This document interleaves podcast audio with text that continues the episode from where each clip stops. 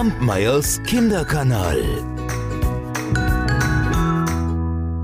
Ich habe euch letzte Woche eine Geschichte vom Kater erzählt, nicht wahr? Der eine Füchsin geheiratet hat. Und diese Woche erzähle ich euch ebenfalls wieder von Katzen. Vielleicht liegt es daran, dass ich seit einigen Monaten ebenfalls einen kleinen Kater habe. Wer weiß? Wie sieht es bei euch aus? Habt ihr eigentlich auch Katzen oder Hunde? Mögt ihr mir das schreiben?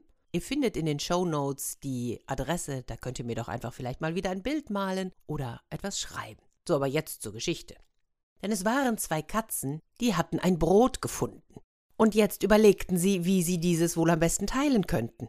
Und in dem Moment kam ein Affe daher. Oh, dem lief das Wasser im Mund zusammen, als er das Brot sah, und er dachte bei sich, das will ich haben. Und so sagte er zu den Katzen, wenn ihr euch nicht einig werdet, so kann ich euch wohl helfen. Nichts einfacher als das. Ich werde je zwei gerechte Teile auswiegen. Das sagte er und verschwand. In Windeseile kam er mit einer Waage zurück und er begann, das Brot zu teilen. Erst biss er von der einen Hälfte ab und dann von der anderen. Und immer war es so, dass ein Teil schwerer war als der andere. So biss er wieder von der einen Hälfte und dann von der anderen Hälfte ab.